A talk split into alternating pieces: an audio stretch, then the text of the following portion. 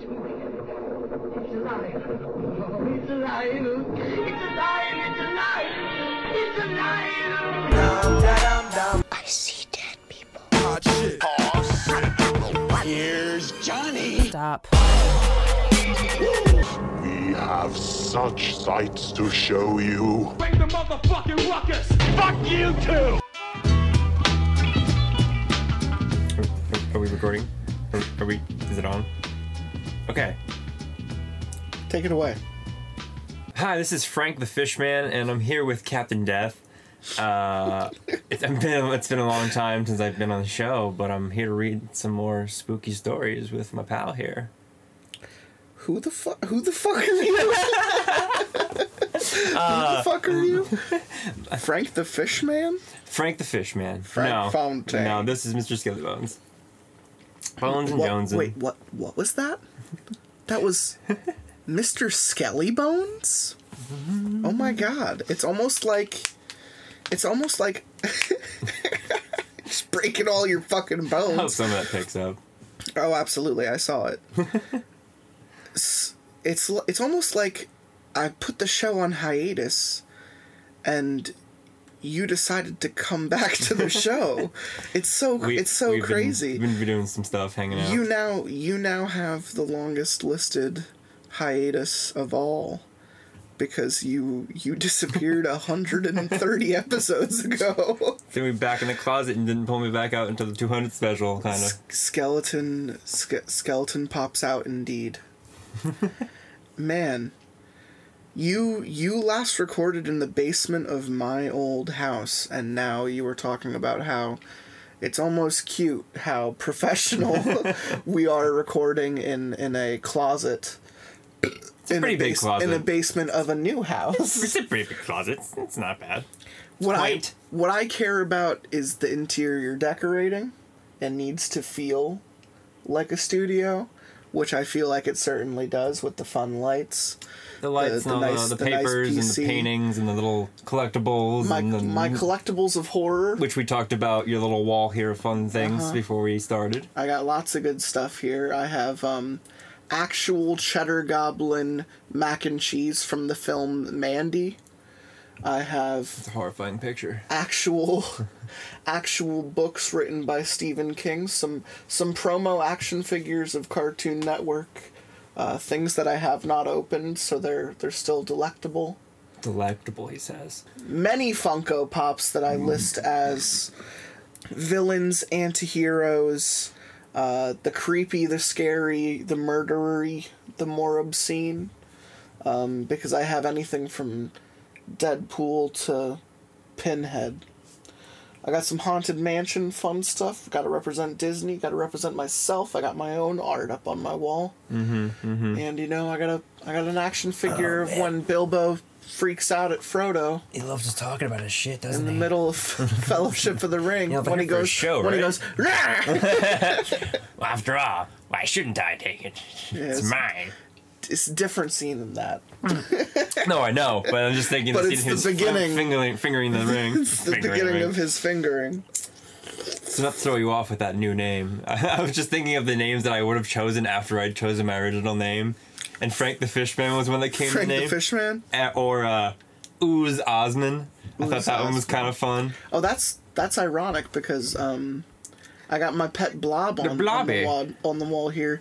You and I had gone to Mahoning Drive-In when they were doing the Blob double feature. They Double played feature. the uh, the 55 into the 88 Blob and then the Blob. Uh, it, was, it was a really good fucking time. You brought Mrs. Skelly Bones. Yeah, she had a great And, time. uh, she was we- a little, little cold, a little chilly it was at a little there. chilly. It was a little We chilly, are, but me and my, my girl are, are weenies. Uh, captain's uh, We got- just bones. we got super high. Oh yeah, we had a great time. We had some Like uh, lava-fied hot dogs and stuff. like I like am that. right now. And I'm gonna I'm gonna smoke some more. And you know what? I didn't post anything for 420. I took my hiatus, uh, real personal this year because I was really fucking tired. By the time I finished doing the Cabin in the Woods special, I was exhausted. And we were still recording other things at the time, so I, I didn't want to just come back to do the show so soon. And like I apologize to anyone who's been trying to like reach me over the last like two months because I literally just wanted to take a break. I didn't want to end the show, and, and there's always that part of me that says, "Oh, that was so good. We should just end on that." Um, but then there's still just so much I want to do and so much I want to see, you know, come out of this. And naturally, we have we have more listeners than ever now. So I don't, you know, we just keep getting bigger and bigger with every year. Um, we have a lot of fun stuff planned uh, for what I'm calling uh, season four. I guess at this point. Stick around. it's gonna be Um, great. Yeah, we're we're on the latter half of of season four right now, and uh, going into our fifth year of having been doing this this November. Jesus. Five So fucking years. yeah, Doesn't, this feel, doesn't feel that well. this long. November will be year five, and um, I, I can't wait to see what you know what we bring going into uh, 2022. I know that this podcast was big for people in 2020 because we are all stuck together at home.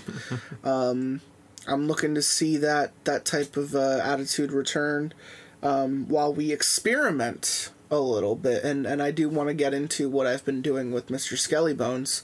Um, we've been recording a series that is going to come out on the YouTube pretty soon, but um, we've been playing through the Dead Space games together. Space dying. Space Dying, It's been a and fun time. it Can't has wait for it to it come has out. been a a moment, and we have been switching, playing through the first two games. But if you know or possibly don't know for a good reason, the third game is multiplayer. It is uh, co-op or online co-op, and um, we're gonna console link, and we're gonna record that. We haven't started that yet, but our hopes are Soon, people. our hopes are high, Soon. and um, Just gotta you, find a good good time. you you should be seeing what I was doing last year um, while we were recording, um, before recording, even some of the bigger stuff that was happening going into like the Cabin in the Woods specials. But I was actually playing a game last year with Deputy Dewey, A Way Out. You should be seeing that on the YouTube by the time this first episode comes out. Um, I kind of want to release uh, you know, YouTube stuff sometimes and podcast stuff the other times I'm not posting YouTube stuff. Gameplay is like So- a rompy teen teen com romantic movie. So yeah, fun. So romance, romantic two bros hanging out, doing stupid things, yelling at each kissing, other, enjoying, you know, kissing each kiss- other. Uh, what? Oh, oh, And oh. that brings me to today. we Mr. Mr. Skelly Bones, I think it's incredibly humbling to have you back Oh, because uh, we've not only been doing a lot of space dying together, but so uh, much dying. your last episode was actually with a bunch, of baby, ducks. Jinx, you may kiss. Ooh. Ooh. Come here, boy. and That was episode eighty six or eighty four. It was in know, it was in the eighties, so It it's was been a very long time. it was in season two, and that's all I remember. right when the show started taking the hell off, getting And some I, good uh, good content. And I uh, haven't had you back since. And there's no no particular reason. We just kind of like just did our own things for a couple years, and like I always knew you were around, and like the boys. We've seen you. each other. Yeah, just we never really. It's just it's not that we we didn't hop back into recording. And the, f- co- uh, correct me if I'm wrong. This is our first recording alone. alone. Yeah, it is. I was always on somebody else's or in the background. It, it becomes something new It's, uh, when you find out where we are. Is it cathartic? I'm You're of? in yeah, it is it is cathartic, but you are I in. don't sound too dumb on. on You're in the co-pilot seat now. You are in the Chewy role, and gargling. you know, we're we're in the new studio. You're in the new season. You know, how's it feel? Feels good to be back. It's been it's been a while. It's been a while since I've been getting not so an episode-. There's not an episode of this show where we don't do that. No, it's, it's just uh, we're It's done. the We're, we're, we're done. We have fun. It's the grunge inside of all of us. But I, But- I, I do. I will say like I have listened to all the podcasts. Yeah, let's get into that for a moment. Uh, one of the one of the big reasons I liked having you back is because I think you're the only person on this show who's listened to Everything. this entire show. Have you watched everything on YouTube? Yeah. All the videos. Uh, You've the- consumed everything Lots of Pasta has to offer, and you're on it.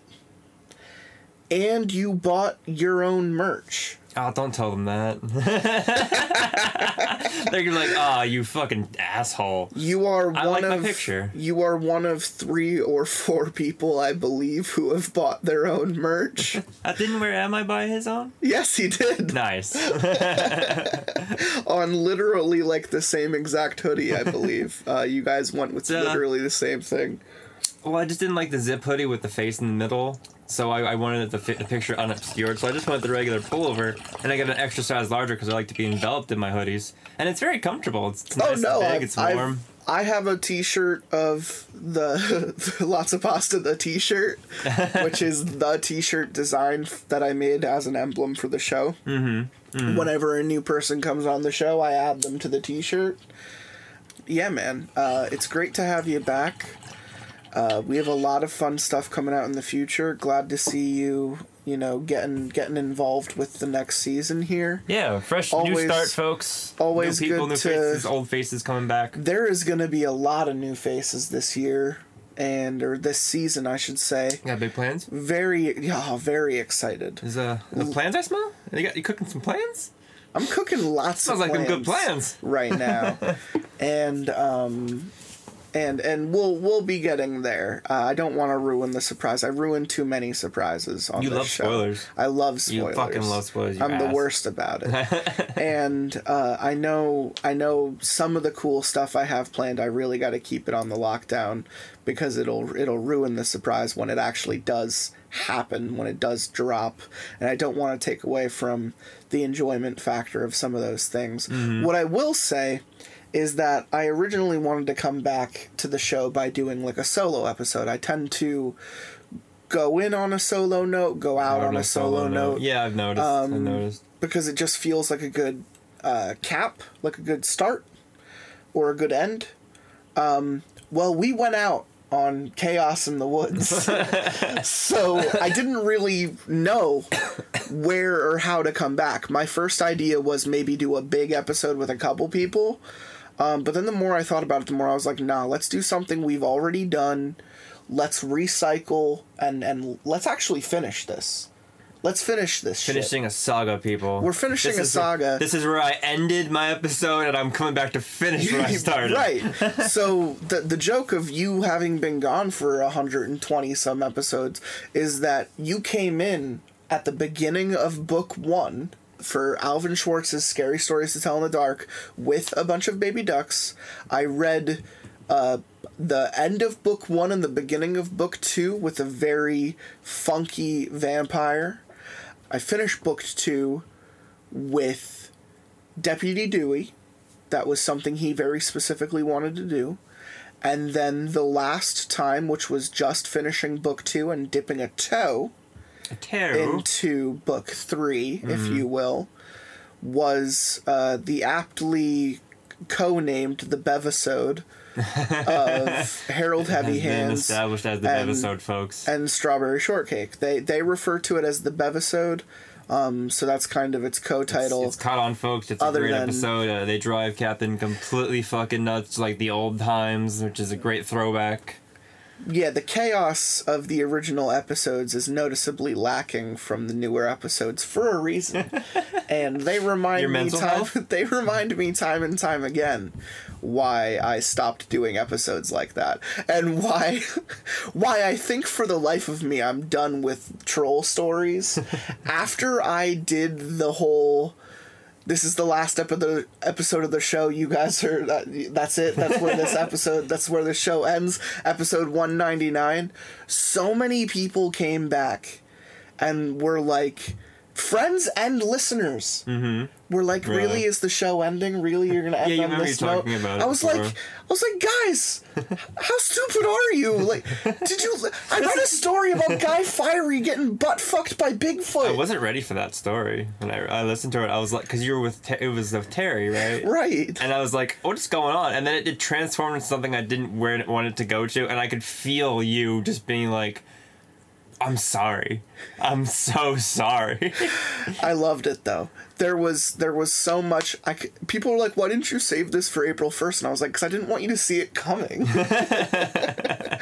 it was just out of nowhere. the episode is a giant fucking joke, and it is two steps before we do like the longest and, and craziest thing we've ever done on the show, which is what I consider Cabin and Chaos in the Woods, and um, those those two things are listening to something else completely. You have to be patient for pen clicks first off, Oh but you God. also but you also have to put yourself in the headspace of people playing a game, not so much making a narrative. Um, so you have to be prepared to listen to that. Just a bunch of friends on a couch playing a D&D somewhat stylish game. Y- right. and just there's gonna be lots of conversation. Lots. I played. I played the game. I wasn't on the the episodes, but I did play the game with a We've bunch played the game two other times uh, a lot of fun. outside of recording. A lot of fun. Good times were had. I survived. Haha. But uh, give the podcast. Without a scratch, I believe. I think I had one Ah, block okay. of physical damage. All right. That was about it. But uh, go check out check out the other episodes. They're good for a listen. Uh, Don't- the YouTube has good visuals. It's fun looking at the well, not good visuals, but they're they're decent enough visuals to see what's going on, and they're fun just to see where people's little game pieces are at. In it's nice Oh seeing yeah, the board. you're talking about the photos that I Yeah, had them take yeah. while we It's were nice playing. seeing what the board It's fun to see that people people said they appreciated that. Um, it was an idea we had before we started recording it, so it felt necessary um, to at least show you how we were visualizing and, and playing the game. Shout out to Frowns for taking some of those pictures. Frowns took seven pictures, and Deputy Dewey took three hundred and ninety-four. Oh my god, really? Um, no, it, it wasn't that wide of a spread, but it, it was pretty. It was pretty funny how I manipulated Frowns' pictures to make it look like he took more, versus Dewey, who genuinely took very many to kind of go with the story beats of what was happening at the time. Shout out to De- Deputy Dewey as well. Yeah. Good good man. Mark. So episode 199, I kind of trolled everyone into oblivion. I don't think I'm gonna read a single fucking troll story for the rest of this show, and and for a lot of people, you're probably sighing with relief. Um, for for others, I'm sure you're you're shedding a troll like tear. but like honestly, I'm, you know, I started on those. I, These- st- I started on those garbage. these. I mean, they were fun though. They were fun. These for what they episodes are probably the closest we're going to get to as childlike because we're going to continue reading not Alvin Schwartz but other types of uh, children uh, horror fiction. But Fictional fucking children. right, I just wanted to see the sound bars on that. and the idea of these little spooky kids tales we've done it before you mentioned it I, I i had said to mr skelly once before we were recording that his first episode of Alvin Schwartz stories is one of our most listened to episodes, and he always claims that it's because it's got everything. It's got It's got spooky It's stories. got spooky stories. it's got songs. so- lots of singing. it has rapping. It has uh, us just. It has us dying at one point of laughter from just screaming at a picture of a freaking horse. Uh, it's got '90s cartoon references. Horse really did surprise us, though. That was just so We good. all forgot that It horse was there. I listened to that episode multiple times just for that part. Like I just like the rap, the rapping, the little rapping that they did that you rapped lay down the beat. and just me in the background just yelling. Yeah, you were great. you were my hype man. but the this show is so stupid. we're done. As we said before, we're done. But you know, we have fun. We say it on the we say it on the Dead Space. Yeah, it's like playthrough. what I, it's one of our stupid running jokes. on the Dead Space playthrough, we say that we're retarded, um, but we but we only intend to to have a good time. Really, um, we we are concluding. We're putting the last nail into the coffin of Alvin Schwartz here because this is the last of his published collection. There is going to be another published collection I, I get very soon that is inspired by what Alvin Schwartz and um, oh really? Uh, Steve Gammell were able to do both with the art and the storytelling Mm. from this series because the two go hand in hand. We we always talk about it whenever we do an episode, and we had talked about it on your first one. Yeah. But the art of Steve Gammell um, is what really pulls this series together. Fucking horrifying. Um, it's what left an entire generation scarred and remembering of these stories so i think it's important enough to hold on to going into the future and the um the like fan made sequel to this series that we'll be doing uh, soon was based around that very idea. They tried to imitate Steve Gammell's artistry pretty on point. They tried to imitate how the stories at work, um, how some of them are like songs and chants and, and fables. Um, so I'm really excited uh, just because this is the end of Feel The Schwartz, and Feel The Schwartz Part 5 is the finale. I think this is the longest um, like series that's been like going on that hasn't finished yet. like not episode like count, but like space between actually finishing it. Oh yeah, we I try to only do so we didn't get the idea until we were in the 50s going towards 100 episodes. Mm-hmm. I was like, "Oh shit, we should actually read those." And then I told myself I only want to do it once every like 50. Hmm. Because Okay. it's because it's it's a it's like a cap for Like a- me, you know. like It's nice another little- nice it's another treat. fun one to pull out Little, of nowhere little tidbittle. Um, and it never gets old. You know, these Yeah, stories. To me, these stories are timeless. So these episodes, to me, have a higher listening value because these are the types of stories I could come back and listen to whenever. Whereas I don't know if I'm going to be listening to Baraska repeatedly for the Ugh. rest of my life. Fucking Baraska. Anyway, Shout out. yes, Jan- Django. Great- Django's ears are tingling. Greatly somewhere. read story. The first the first story ending good. Then come back. Bah. Get out of here. And um, But I still give it a listen. It was, yeah. it was still fun. It was still fun to hear. we this this really has been going on for a while. I don't know if I'd compare it to anything else other than uh, not hot but spicy, but that's not going to end for a while. Yeah. Not hot but spicy started in I, I think in the 40s or 60s. And you've done a few with your brothers, and with I think you did a few with a bunch of baby ducks too. It started with a bunch of baby ducks. That was one of the things that I wanted to pull him in and like kind of be a series that we did before he moved. yeah, yeah. Um, but there's there's a lot of fun different things going on. This is kind of how I wanted to bring back the show before we start stepping into newer territory. It's always easier to come back in with something you know and love. Familiar, comfortable So with. we are taking um we're going to start by literally jumping in where we left off. Oh shit. We had just finished reading the entire section that was titled When Death Arrives. Uh, that section was read with Harold Heavy Hands and Strawberry Shortcake on the last episode, um, which is somewhere in the 180s. Um, and now we are going to be heading into the second section of book three, Oh, which is Scary Stories 3, Look More. Tales. more. Which one? the one on the far right, obviously. He's I like just, the one on he's the far eyeing left. me up. The one on the far left is, is what haunts my I, dreams. I mean, that one's terrifying, but the one on the bottom is just, he's got a little, mm, he's coming for Scary. Stories 3, More Tales to Chill Your Bones. How, how good is that? That me and you, bony boys. Captain Skeleton Man and Mr. Skeleton literally Bones. Mr. Businessman Bones over here. Mr. here. Business Bones. Mr. Business I li- Bones with his neck and tie. How do you know about my call name? we're we're hopping into the next section here, which is uh, very specifically called "On, On the, the edge, Edge. which I wouldn't describe my attitude in like any way other than when I'm like watching something terrifying. So like you, you and I you're not had, an edge lord? we had been playing Dead Space Oh god, all the times I give you such anxiety when we play, and you're on recently, the edge but your. but there are so many points where I I get so fucking spooked while playing that game. He hikes his butt up on the couch and like gets in position and just really gets in the zone. I and, I stopped talking. he stops talking He makes me do the show I'm- ourse- myself, and then I'm just like, all right, I gotta be funny and like make jokes and just like make sure that he doesn't do I'm stupid things and point out when he's missing loot. I'm determined to never look like shit.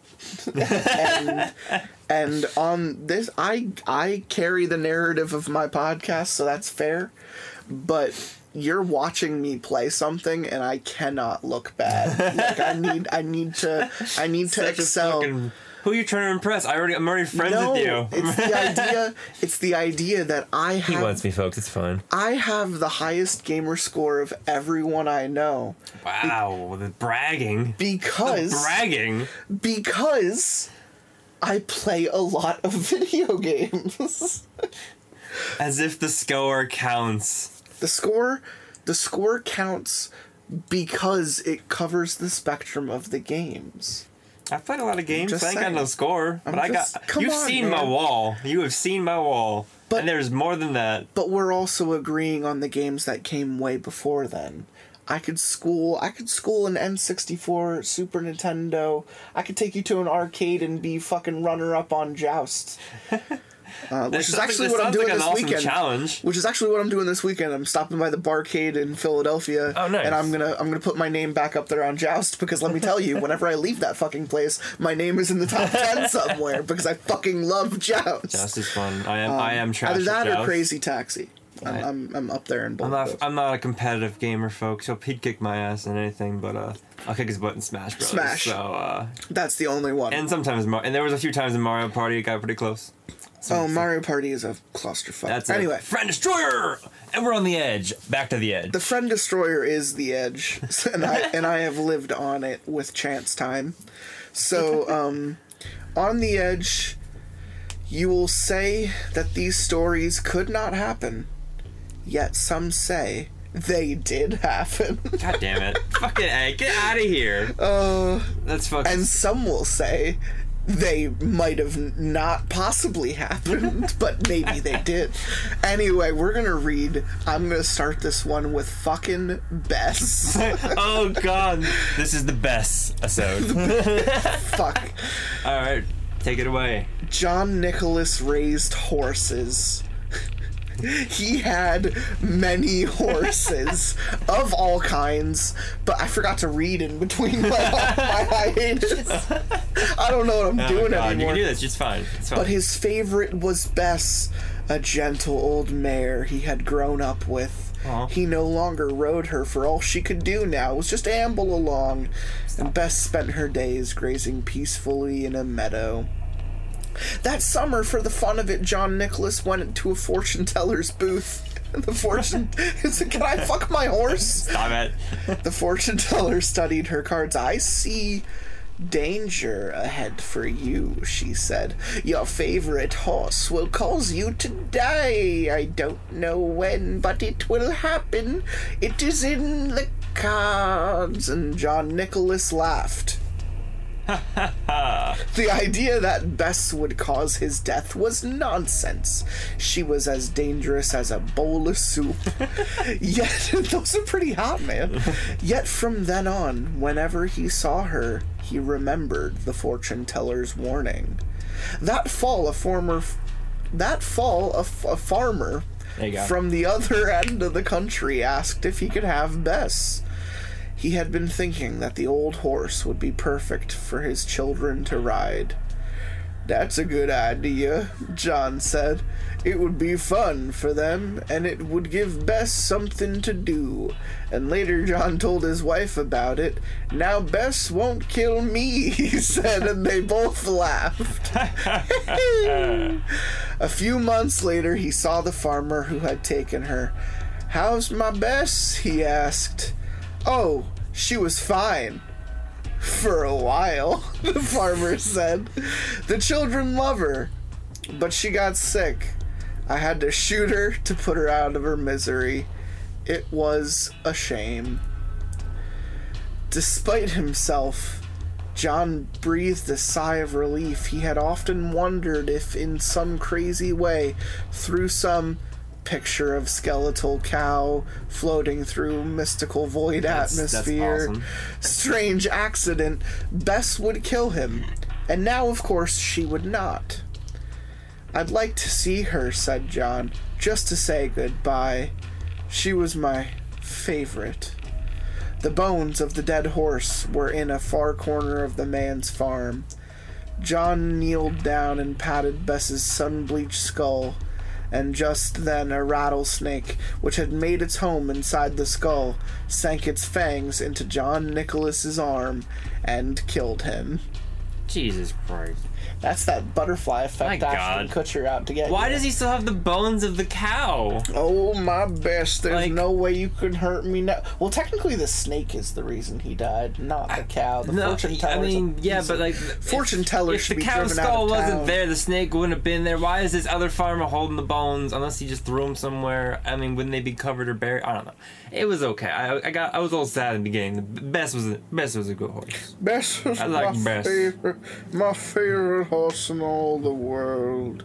Oh shit, we're at Harold. Oh, You're reading Harold. fucking Harold. Harold is popular uh, in the scary stories to tell in the dark community because uh, he was featured in that 2018 movie, Was he? or is it 2019? Oh, oh, Harold is I the do know what scare- you're talking is the ugly about. scarecrow boy. oh! He looks like he's challenging me to like a breakdancing like, competition right now. He's got his like legs spread out, folks, and then his arms down forward, like he's doing like the Russian pose. Yeah, he But is he's like doing doing, he's that doing like a major split, and he's got his head cocked to the side with a grimace. Yeah. Like he's like, I'm hot shit. He does. And I'm he's kind got of frightened the, and intimidated. He's got some like Majin Buu vibes going on. oh right yeah, he's got now the chunk. when, he does. and the, he got his when he titties does- hanging out too. When he does the head bob, and he's like, "Bring it." Anyway, All right, Harold. Harold. When it got hot in the valley, Thomas and Alfred drove their their cows up to a cool green pasture in the mountains to graze. Usually they stayed there with the cows for two months, and then they and they brought them down to the valley again. The work was easy enough, but oh, it was boring. All day the two men tended their cows. At night they went back. creepy graveyard Oh, the people standing there. with They- at- silhouettes of people. at night, they went back to the tiny hut where they lived. They ate supper and worked in the garden and went to sleep. It was always the same. Then Thomas had an idea that changed everything. Let's make a doll the size of a man, he said. It would be fun to make, and they could put it in the garden to scare birds away. What are you gay? It should look like Harold, Alfred said. Harold was a farmer they both hated. They made the doll out of an old, out of old stacks of uh, sacks stuffed with straw. They gave it a pointy nose like Harold's and tiny eyes like his. Then they added dark hair and a twisted frown. Of course, they also gave it Harold's name, Oh, which was Harold. Harold. Each morning on their way to the pasture, they tied Harold to a pole in the garden to scare away the birds. Each night, they brought him inside so that he wouldn't get ruined if it rained. Well, that's That's pretty kinda nice. That's nice, but weird. Yeah, I slept with him. You come to my You bed, Harold. no, no, no. It's just my turn to sleep with the Harold. Uh, when they were feeling playful, they would talk to him. One of them might say, "How are the vegetables growing today, Harold?" And the other, and then the other, making believe he was Harold, would answer in a crazy voice, Very very slowly. slowly. Oh, I tried to do a crazier voice. they both would laugh, but not Harold. Whenever something went wrong, they took it out on Harold. They would curse at him, even kick him or punch him. Sometimes, oh, you okay? Oh, that uh, that vanilla Coke went down the wrong pipe. It did, but it's also because I laughed. Because you said they both would laugh, but not Harold. and I was like, "Well, of course not. You good? Yes. I want to reread this. They would curse at him, even kick him or punch him. That's not nice. Sometimes one of them would take the food they were eating, which of both which they were both sick of, in parentheses, and smear on a doll's face. How do you like that stew, Harold? He would ask. Well, you better eat it, or else. The two men would howl with laughter. What was this? Two, was this two and a half men? One night, after Harold has had wiped Harold's face with food, Harold grunted. Did you hear that? Alfred asked. I keep mixing up the voices. It's cool. It was Harold, Thomas said. I was watching him when it happened. I can't believe it. How could he grunt? Alfred asked. He's just a sack of straw. It's not possible. Let's throw him in the fire. Yeah, Thomas said. And that'll be that. Let's not do anything stupid, Alfred said. Said Alfred. We don't know what's going on. When we move the cows down, we'll leave him behind. For now, let's just keep an eye on him. So they left Harold sitting in a corner of the hut. They didn't talk to him or take him ins- outside anymore. And now and then, the old dog, grunt, grunt, dog grunted. But that was all. After a few days, they decided there was nothing to be afraid of. Maybe a mouse or some insects had gotten inside of Harold and were making those grunting sounds. There's some mice grunting in there. So Thomas and Alfred went back to their old ways. Each morning they put Harold out in the garden, and each night they brought him back into the hut. When they felt playful, mm-hmm, they joked with him. When they felt mean, they, off treated him as badly as ever. Then one night, Alfred noticed something that frightened him. Harold is growing, he said. I was thinking the same thing, Thomas said. Maybe it's our, just our imagination, Alfred replied. We have been up here in this mountain too long. Two men up on this mountain for too long. That's why they made a third man. The next morning, while they were eating, Harold stood up and walked out of the hut.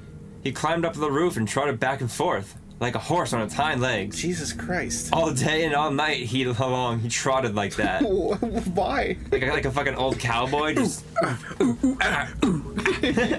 in the morning, Harold climbed down and stood in the far corner of the pasture. The men That's had no terrifying. idea why he would, what he would do next, but they were afraid. They decided to take the cows down in the valley that same day. When they left, Harold was nowhere in sight. They felt as if they had escaped a great danger, began joking and singing, and La, took off all their clothes. la, la. But then they had gone only a mile or two. Then they realized they had forgotten to bring milking tool stools. Fucking milking stools, dude. I mean, you sit on me, Fucking and then I'll, and you can milk me. and, Um, Shit. neither one wanted to go back for them, but the stools would cost a lot to replace. There really is nothing to be afraid of, they told one another. After all, what could the doll do? When they draw when they drew straws to see which one would go back, it was Thomas. I'll catch up with you, he said. And Alfred walked on toward the valley. When Alfred came to the rise in the path, he looked back for Thomas, but he did not see him anywhere. But he did see Harold. The doll was on the roof of the hut again. As Alfred watched, Harold kneeled and stretched out a bloody skin to dry in the sun. Oh no. He's fucking. Fucking That would make him. such a good movie if you drew it out. You know, like nice hour and a half period piece, kind of like The Witch. You know, not a lot of talking, just two guys Man. and a creepy fucking, scarecrow. Ugh, I just kneel and stretch out. Ugh, ugh. That would have such a great ending too, uh, because he would look back and he'd see the fucking skin of his friend just drying out on the roof there. Yeah, and then just. Ah! How did ah! Harold? How did Harold become a Sentient? prized a prized skinner? I mean, I, I was gonna say a oh. prized skinner. The Oh. ability to skin something is pretty hard. I mean, I'm sure that Harold maybe just kind of He's just embodied a part bunch of of the other farm, sacks. but maybe he embodied the spirit and hatred of his other, the farmer that they made him about. Are you implying that Harold is the same type of creature as like Slender Man, where the more you Yes, believe in it, the exactly. I see. It, I see it as a reverse voodoo doll. Yeah. Like they made something to look like someone to hate them and do stuff like that, but then it just turns back on them because their hatred and beat punishment of this doll that's supposed to be on the person just backfires and goes away. But yeah, definitely a Slender Man uh, effect where the more you think about it, the more you believe in it, the more real it becomes. I'm trying to remember what that term is called. Uh, it's, it, it, there's there's like there's like two two different effects for Slender Man. There's one where he's like an interdimensional being, and there's the one that you just believe in him more and more and more. Like the Pulpa effect or something like that. Something weird. Are we just really taking the time right now, folks? Oh yeah, I need to find out. the Tulpa word. effect. Tulpa. I just got it. That's what Yeah, it was. It wasn't pul- Pulpa. It was Tulpa. Yeah, that's the effect where the creation of existence Slender Man. Yes, Through lot of- thought and form, he becomes real. The more you think about him, the more he comes into your house and. You Oh, know, but he's not the only thing. Sa- Santa Claus is a Tulpa. You know. bitch. I believed in that man so There- hard at one point, and there was one night before Christmas when I was like sleeping in my brother's room because I was young. We always do that in Christmas night, and I was like, man, I really want this fucking Gundam that's in this magazine. And I wished all night until like 2 a.m. I didn't get that. Oh, and that's what broke the. No, it wasn't. I saw my parents wrapping presents one year, Oh, and I was okay. like, all right, whatever. It kind of makes sense. I was old enough to be like, all right. I still get presents though. I always thought Santa was creepy. The dead hand. Oh yeah, we're reading things. the village huddled on the edge. Ooh, on the edge. Name drop. Of a vast swamp. Oh yeah. As far as one could see, there were soggy meadows, holes filled with black water, and glistening sheets of wet, spongy peat.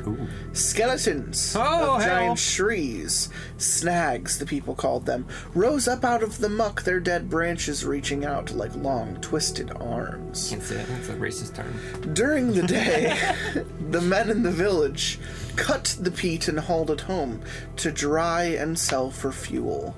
Oh, it's like uh it's like the trees from over the garden wall that the guy has to Oh yeah, he, that he would needs to make the oil. oil out of, grind them up, and make the oil that make the lantern keep going, and save his daughter's soul. But when the sun went down and the wind, sighing and moaning, came in from the sea, the men were quick to leave. Strange creatures took over the swamp at night, and some even came into the village. That's what everyone said. People were so afraid they would not go out alone after dark. Young Tom Pattison was the only person in the village who did not believe in these creatures. Young. On his way home from work, he'd whisper to his friends, There's one! Ooh. And they would jump and run, and Tom would laugh and laugh. Finally, some of his friends turned on him.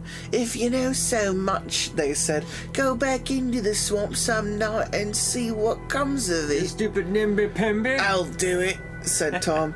I work out there every day. Not once have I ever seen anything to frighten me. Why should it be different at night? Tomorrow night I'll take my lantern and walk out to the willow snag. If I get scared and run, I'll never make fun of you again. And the next night, the men went to Tom Pattison's house to see him on his way Bye, Tom. and thick clouds covered the moon. It was the blackest of nights. It was the nightest of blacks. When they arrived, Tom's mother was pleading with him not to go. Don't don't join the Black I'll Lanterns. right. oh no, I thought it was the mother. I'll be all right, he said. There's nothing to be afraid of. That could be the mother's voice. Don't, don't, don't be foolish like the rest. He took his lantern and, singing to himself, "Trollololo," headed down the spongy path toward the willow snag. Some of the young men wondered if Tom wasn't right. well, he was certainly wrong. Maybe they were afraid of things that did not exist. A few decided to follow him and see for themselves, but they stayed far behind in case he ran into trouble. They were sure they saw dark shapes moving about, but Tom's lantern kept bobbing up and down, and Tom's songs kept floating back to them, and nothing happened. Hmm. He's just out there in the middle of the Chilling. fog, Just fucking chilling. saying like, "If you wanna go and take a ride with me, we'll take in the fall with the goatee. So why must I live this way?" And then they're like, "Hey, must be the man." Finally, they caught sight of the willow snag. There was Tom standing in a circle of light, looking this way and that. And all of a sudden, the wind blew out his lantern, and Tom stopped singing just like Nellie. the men stood stock still in the blackness, waiting for something awful to happen, and the clouds shifted and the moon came out. There was Tom again, only now he had his back pushed up against the willow snag, and he had his arms out in front of him, as if he were fighting something off. And from where the men stood, it looked like dark shapes were swirling in around him. Then the clouds covered the moon again. Once more, it was as black as pitch. Oh, When shit. the moon came out again, Tom was hanging on the willow snag with one arm. His other arm was stretched out in front of him, as if something was pulling it. It looked to the men as if a rotting, moldy hand with no arm, a dead hand! Had grabbed Tom's hand. And with what? Oh. Whoa! We got some. We got some thing-looking Is person that, a hand, is, that, abomination. is that a hand in the back right there? Oh, yep. There's something. Hmm. It's a way to put it. Creepy. With one final wrench, whatever had hold of Tom jerked him into the muck. That's what the men said. Jerked him off into the muck. When the clouds blotted out the moon once more, the men turned and ran through the blackness towards the village. Again and again they lost the path and fell into the muck and water holes. In the end, they crawled back on their hands and knees, but Tom Pattison was not with them. In the morning, the people searched everywhere for Tom. Finally, they gave him up for lost. A few weeks later, toward evening, the villagers heard a cry. It was Tom's mother. She was rushing down the path from the swamp, shouting and waving, and when she was sure the villagers had spotted her, she turned and ran back. Off they went after her. I'm coming, bitch. They found young Tom Pattison by the willow snag, groaning and gibbering as if he had lost his mind. He kept pointing with one hand at something only he could see. Where his other hand should have been, there was nothing but a ragged stump oozing blood. The hand had been ripped clean off. Everybody said it was the dead hand that had done it, but nobody really knows. Nobody will ever know, except Tom Pattison, and he never spoke another word again. That wasn't bad. It was So alright. it's hey, such things happen, man. You should such things happen. Oh, was it like Such- the little girl with a such nail? Happen. I didn't see the girl until you pointed out. Yeah, it I out. saw the girl immediately. There's like a little outline on a tree. I was looking at the nail because of the high contrast. Yeah, I get you. Is there anything else in the picture I'm missing? It's a tree with some pubes. Uh, there's some. There's so many to trim. thick pubes. I mean, I mean, I put it down here. What do you think you're looking at? Oh no. Oh no! It's like the, oh no, it's just like they're facing the other way and just like it's "Fook!" it's veiny. Ah, Such things happen. such things happen. When Bill Nelson's cow stopped giving milk, he called the veterinarian. There's nothing wrong with that cow, the vet said. She's just stubborn. That or some witch got hold of her. Bill and the vet It's just some witch, you know. we just we just talk about it. That's an excuse. We said, you know, we don't understand what's going on. Some witch did it. That old hag, Addie Fitch. I guess she's the closest thing, we- uh, closest we've got to a witch around here. The vet said. But witches have gone out of style, haven't they? It's 1949, Doc. Why are you talking about witches? Bill had a run-in with Addie Fitch the month before. He had hit her cat with his car and killed it. I'm really sorry, Eddie Fitch. he told her. I'll get you a new cat, just as pretty, just as good. I promise. Her eyes filled with hate. I raised that cat from kitten, she hissed. I loved her. You'll be sorry for this, Bill Nelson. Palpatine. Bill sent her a new cat and heard nothing more. Then his cow stopped giving milk. Damn. Next, his old truck broke down. Old Bess. After that, his oh, old Bess shouted the first story. After that, his wife fell ill, fell and broke her arm. We're having a lot of bad luck. He thought. Then he thought Maybe, it is Addie Fitch getting even. And then Hey, you don't believe in witches. You're just upset. Bill's grandpa believed in witches. He had- fucking, they're fucking really dumb piece of shit. Get out of here. he had once told Bill there was only one sure way to stop a witch from causing trouble. We'd get a gun. You found a black walnut tree, he What? said. You find a black, walnut tree, he said, and you p- and you draw a picture on it. Some a big, big boobies. Big boobies and big old titties and just big booty. And then you mark an X where her heart is, and you drive a nail into her X. Every day you drive it a little deeper. You keep driving your X into Fuck there, the ecosystem. if she's causing the trouble, he said. she'll feel pain. When she can't stand it anymore, she'll come to you or send somebody and try to borrow some. Wait, I think, wait, I think this is the grandpa. grandpa. Yeah, fuck. If she's causing trouble, he said, she'll feel the pain. When she can't stand it anymore, she'll come to you. Or send somebody, or a package or Amazon, I don't know, and try to borrow something. If you give her what she wants, that breaks the power of the nail, and she'll go on tormenting you. Classic. But if you don't, she'll have to stop, or the pain will kill her. That's what his nice, gentle old grandpa believed. it's pure craziness. Bill thought. Of course, his grandpa didn't have much schooling and was racist and was a drunk and only sat on the couch And and, watched NASCAR all day. underneath the bridge. he knew better than his drunken grandfather. Then Bill's dog Joe, Joe, Joe. perfectly healthy I and once cool had a named dog dog, named dropped Joe. dead. Whoa, he dropped dead just like that. Whoa. Then Bill's dog Joe, a perfectly healthy dog, dropped dead just like that. It made Bill angry. Despite all his schooling, he thought Maybe it is Eddie Fitch after all. He got a red crayon from his son's room and a hammer and a nail and went into the woods. He found a black walnut tree and drew a picture of Addie Fitch on it. Fucking hair and your fucking dumbass dress and your fucking big old feet. Stupid big ass nose. He made an X where her heart was. And like his grandfather said to do, with the hammer he drove the nail a little way into the X. and went and he went home. I feel like a fool. He told his wife, "You should." she Mom? said. The next day, a boy named Timmy Logan came by. Ah, the good old first name, first name, last name. Hi, I'm Timmy Logan. Addie Fitch isn't feeling well, she, he said. She wonders if you, she could borrow some sugar from you. Bill Nelson stared at Timmy in amazement. Whoa! He took a moment, a deep breath. Tell her I'm sorry, but I don't have any sugar right now. he said.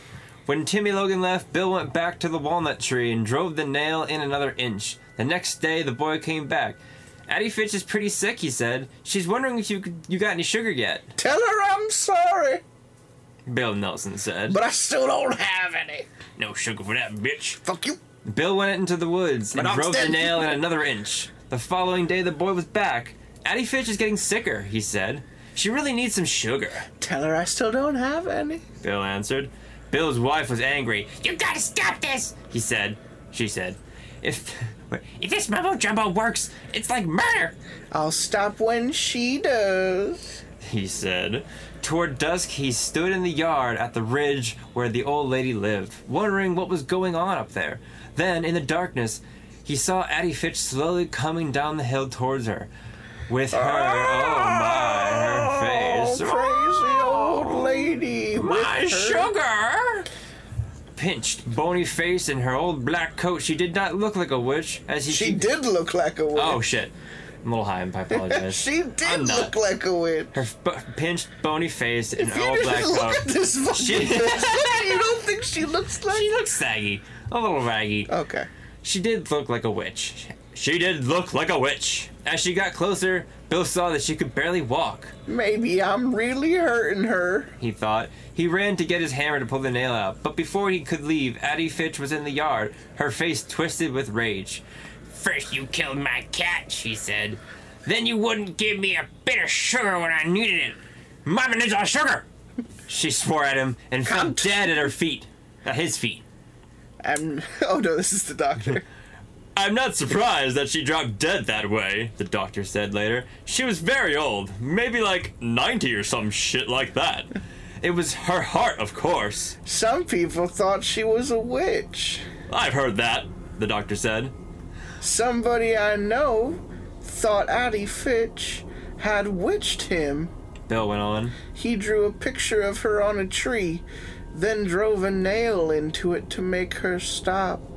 That's an old superstition, the doctor said. But people like us don't believe in that sort of thing. Do we? Haha, scientist. Ha! Degree.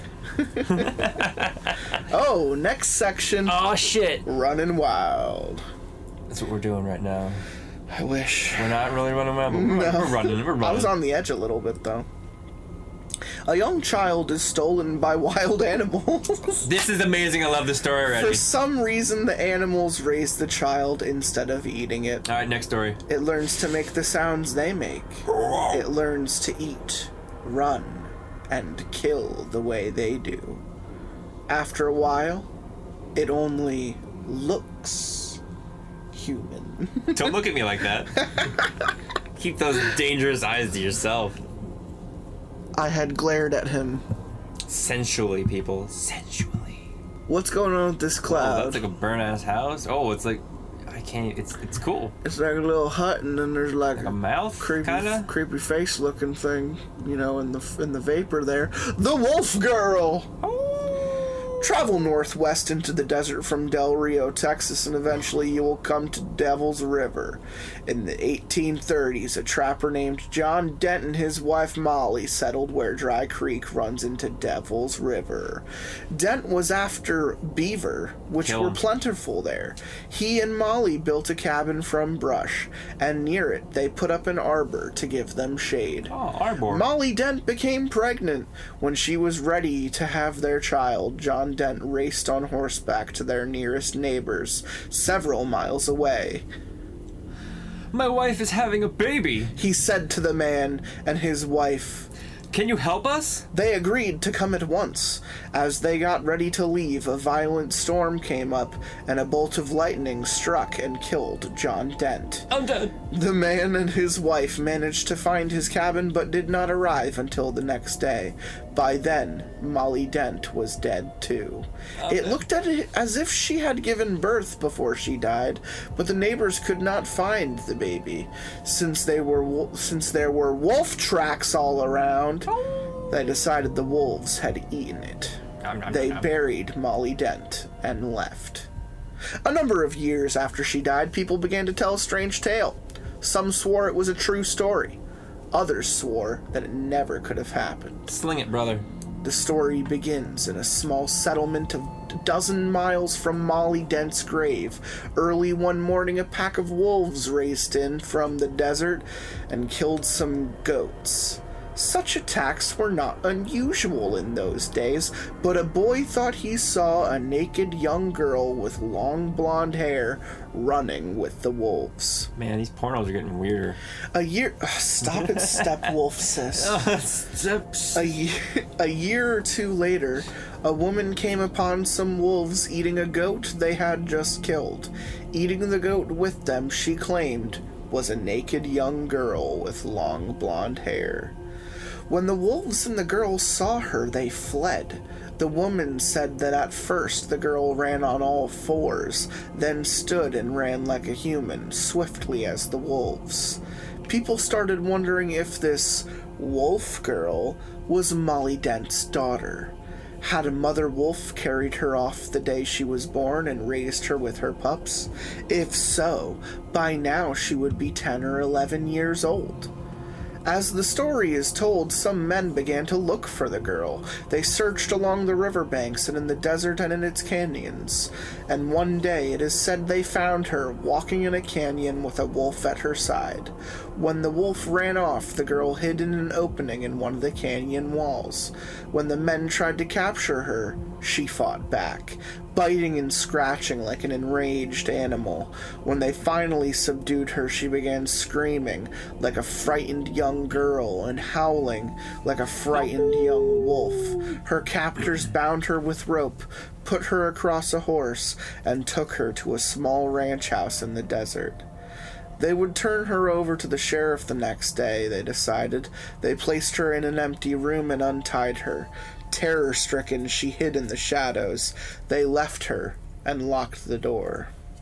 Soon she was screaming and howling again. The men oh. thought that they would go mad listening to her, but at last she stopped. When night fell, wolves began howling in the oh. creepy, furry, Whoa, Whoa. hair, golem looking girl. Okay, interesting. When night fell, wolves began howling in the distance. People say that each time they stopped, the girl howled in reply. As the story goes, the cries of wolves came from every direction and got closer and closer. Suddenly, as if a signal had been given, wolves attacked the horses and other livestock. The men rushed into the darkness, firing their guns. And high up in the wall, in the room where they had left the girl, was a small window. A plank was nailed across it. She pulled the plank off, crawled through the window, and disappeared. Years passed with no word of the girl, and then one day some men on horseback came to around a came around a bend in the Rio Grande Rio mm-hmm. came mm-hmm. around a bend in the Rio Grande, not far from Devil's River. They claimed they saw a young woman with long blonde hair feeding two wolf pups. When she saw the men, she snatched up the pups and ran into the brush. They rode after her, but she quickly left them behind. They searched and searched, but found no trace of her. That is the last we know of the wolf girl, and it is there in the desert near the Rio Grande that this story ends. Meow. Oh, it's that wolf bitch! So crazy. Five nightmares! An artist painted some pictures. A boy got a new pet. A girl went on vacation. Mm. Everything was normal. Yay. Then nothing was. Oh. Mr. SkellyBones is. Oh! oh! Oh! That- oh god, Oh, that, one, that one's gonna fucking haunt me there. It's the huggy lady from the movie. oh god. They took a lot of people from the third book, apparently. Hmm. The huggy hmm. lady hmm. in the dream. Oh, here goes my nightmare. It's the first one. Lucy Morrison, well, Morrison! Lucy Morgan was an artist. She had spent a week painting in a small country town and decided that the next day she would move on. She would go to the village called Kingston. But that night, Lucy Morgan had a strange dream. She dreamed that she was wait- walking up a dark, carved staircase and entered a bedroom. It was an ordinary room except for two things. The carpet was made up of large squares that looked like trapdoors. Each of the windows was fastened shut with big nails that stuck up out of the wood. In her dream, Lucy Morgan went to sleep in that bedroom. During the night, a woman with a pale face and black eyes and a long black hair came into the room. She leaned over the bed and whispered, This is an evil place. Flee while you can. When the woman touched her arm to hurry her along, Lucy Morgan awakened from her dream with a shriek. Ah, She lay awake the rest of the night trembling. In the morning, she told her landlady that she had decided not to go to Kingston at all. After all, I can't tell you why, she said, but I just can't bring myself to go there. Then why don't you go to Dorset? The landlady said. It's a pretty town and ain't too far isn't too far off. So Lucy Morgan went to Dorset. Someone told her she could find a room in a house at the top of a hill. It was a pleasant looking house, and the landlady there, a plump, motherly woman, was as nice as could be. Let's look at the room. She said. Oh, never mind. This is the Let's look let's look at the room, she said. I think you will like it. They walked up a dark carved staircase like the one in Lucy's dream. In these old houses oh, this is you. In these old houses the staircases are all the same, Lucy thought. In these old houses, the staircases are all the same. Lucy thought. But when the landlady opened the door to the bedroom, it was the room in her dream, with the same carpet that looked like trap doors and the same fastened windows with big nails. This is just a coincidence, Lucy told herself. How do you like it? The landlady asked. I'm not sure. She said, We'll take your time. The landlady said, I'll bring up some tea while we while you think about it. Lucy sat on the bed staring at the trap doors and the big nails. Soon there was a knock on the door.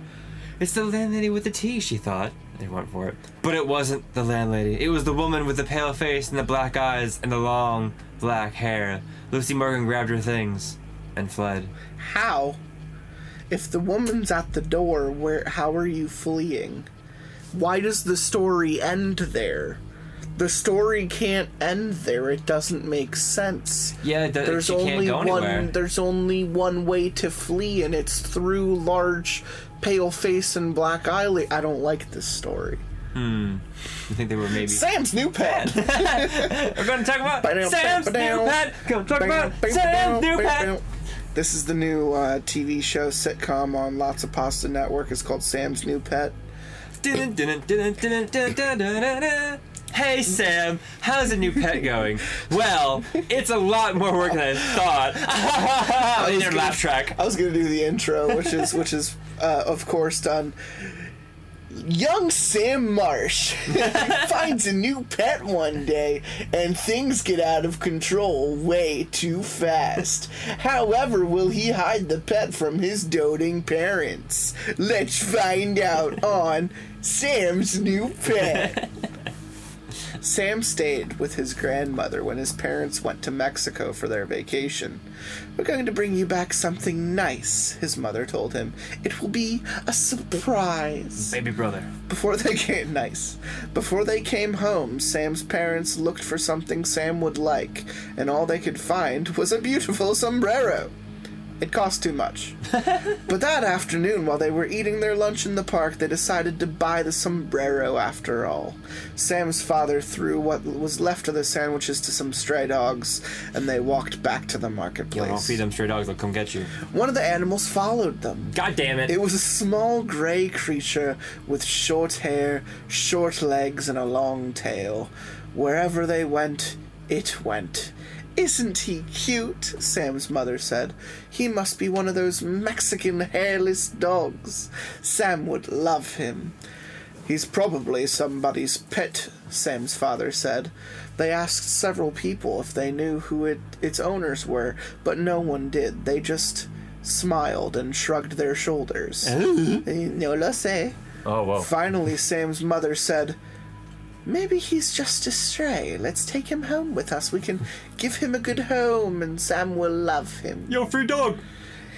It is against the law to take a pet across the border, but Sam's parents hid the animal in a box and no one saw it. When they got home, they showed it to Sam. He's a pretty small dog, said Sam. He's a Mexican dog, his father said. Taco, I'm not sure what kind. I think That it's called a Mexican hairless. We'll find out, but he's nice, isn't he? They gave the new pet some dog food, then they washed it and brushed it and combed its fur, and that night it slept on Sam's bed. When Sam awakened the next morning, his pet was still there. Mother, he called, the dog has a cold. The animal's Ah! Don't, Eyes. no! Ah! No, stop it! Ah! ah no, why? The animal's eyes were running, and there was something white around its mouth. And later that morning, Sam's mother took it out to a veterinarian. Where did you get him? the vet asked. In Mexico, she said. We think he's a Mexican hairless. I was going to ask you about that. He's not a hairless, the vet said. He's not even a dog. He's a sewer rat. And he has rabies. Oh my god, what the fuck? oh, Not only does oh the my- picture not look anything Anything like, a rat, It's but like- uh, but it's it's a It's small got like baby. the body of like a naked mole rat It's and a like small- a head of a baby. It's a small baby with a tail and multiple fingered limbs. It's not great. It's like a tree root tail. Like it's a, not great. Like a mandrake. Maybe, you'll remember. Maybe you'll remember Oh, that's good. I like that. thinking about November. Maybe. Maybe I will. Mrs. Gibbs. That's Mrs. That's Mrs. Gibbs. Mrs. Gibbs and her teenage, oh, 16 year old daughter Rosemary I'm Uh, Rosemary and I'm a slut. arrived in Paris on a hot morning in July. Oh, they had been on vacation oui, and are now returning home, but Mrs. Gibbs did not feel so well. She had too much as escargot. so they decided to rest in Paris for a few days before going on. The city was crowded with tourists. Still, they found a place to stay at a good hotel. They had a lovely room overlooking a park. It had yellow walls, a blue carpet, and white furniture. That sounds awful. I think it sounds fun. You're fun. As soon as they were Now unpacked, I'm a slut. yeah, yeah, you are. Mrs. Gibbs went to bed. She looked so pale that Rosemary asked to have the hotel's doctor examine her. Rosemary did not speak French, but fortunately the doctor spoke English. He took one look at Mrs. Gibbs and said, Your mother is too sick to travel. Tomorrow you will move her to the hospital, but she needs certain medicine. If you go to my home for it, it'll save time. The doctor said it said he did not have a telephone right now. Instead, he would give Rosemary a note for his wife. The hotel manager put Rosemary in a taxi. Whoop! In French, told the driver how to find the doctor's house. It will only take a while, he told her, and the taxi will bring you back. But the driver slowly drove up one street and down another. It seemed to take forever. At one point, Rosemary was sure they had gone down the wrong, uh, gone down the same street twice. It took almost as long for the doctor's wife to answer the door, then to get the medicine, then to get the medicine ready. As Rosemary sat on a bench in an empty waiting room, she kept thinking, "Why can't you hurry? Please hurry." Then she heard a telephone ring somewhere in the house, but the doctor had told her he didn't have a telephone right now. What was going on? they drove back as slowly. Sam Marsh has a sewer rat. a Rosemary Marsh. has a rat for a pet, and his parents are dumb. and he's getting into so much trouble. We'll find out more on Rabies. I love you. Rosemary sat in the back seat filled with dread. Her mother's medicine clutched in her hand. Why was everything taking so long? She was sure the taxi driver was going the wrong direction.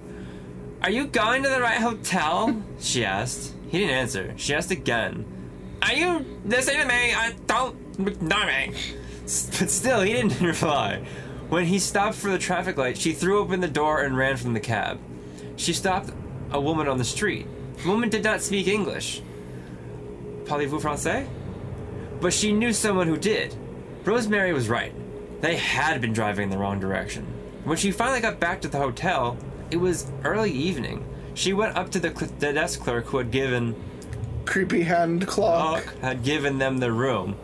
I'm Rosemary Gibbs, she said. My mother and I are in room 505. Can I please have the key? The clerk looked at her closely. Who the fuck is this bitch?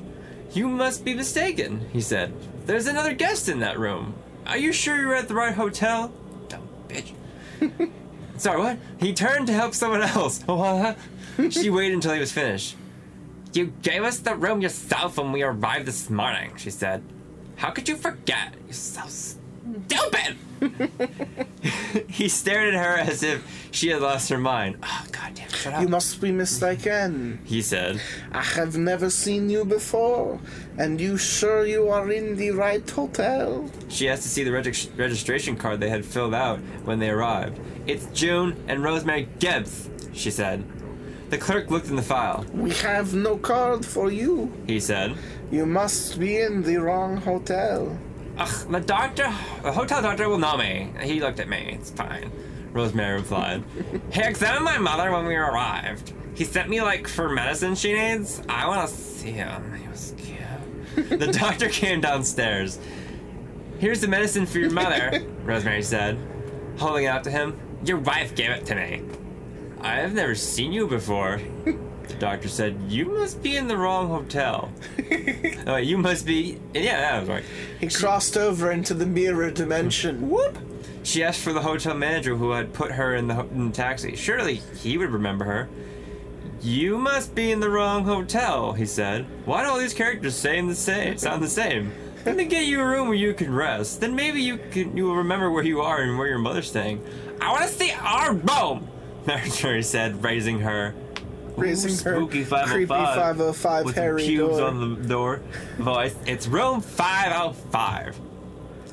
But it was nothing like the room she remembered. It had a double bed, not twin beds. The furniture was black, not white. The carpet was green, not blue. I'm looking at already. Black and green, my colors. There was someone else's clothing in the closet. The room she had knew had vanished, and so had her mother. This is not the room, she said. Where's my mother? What have you done with her? You are in the wrong hotel. The manager said politely, as if he were speaking to a young child. Rosemary asked to see, to see the police. My mother, our things, the room, they have all disappeared, she told them.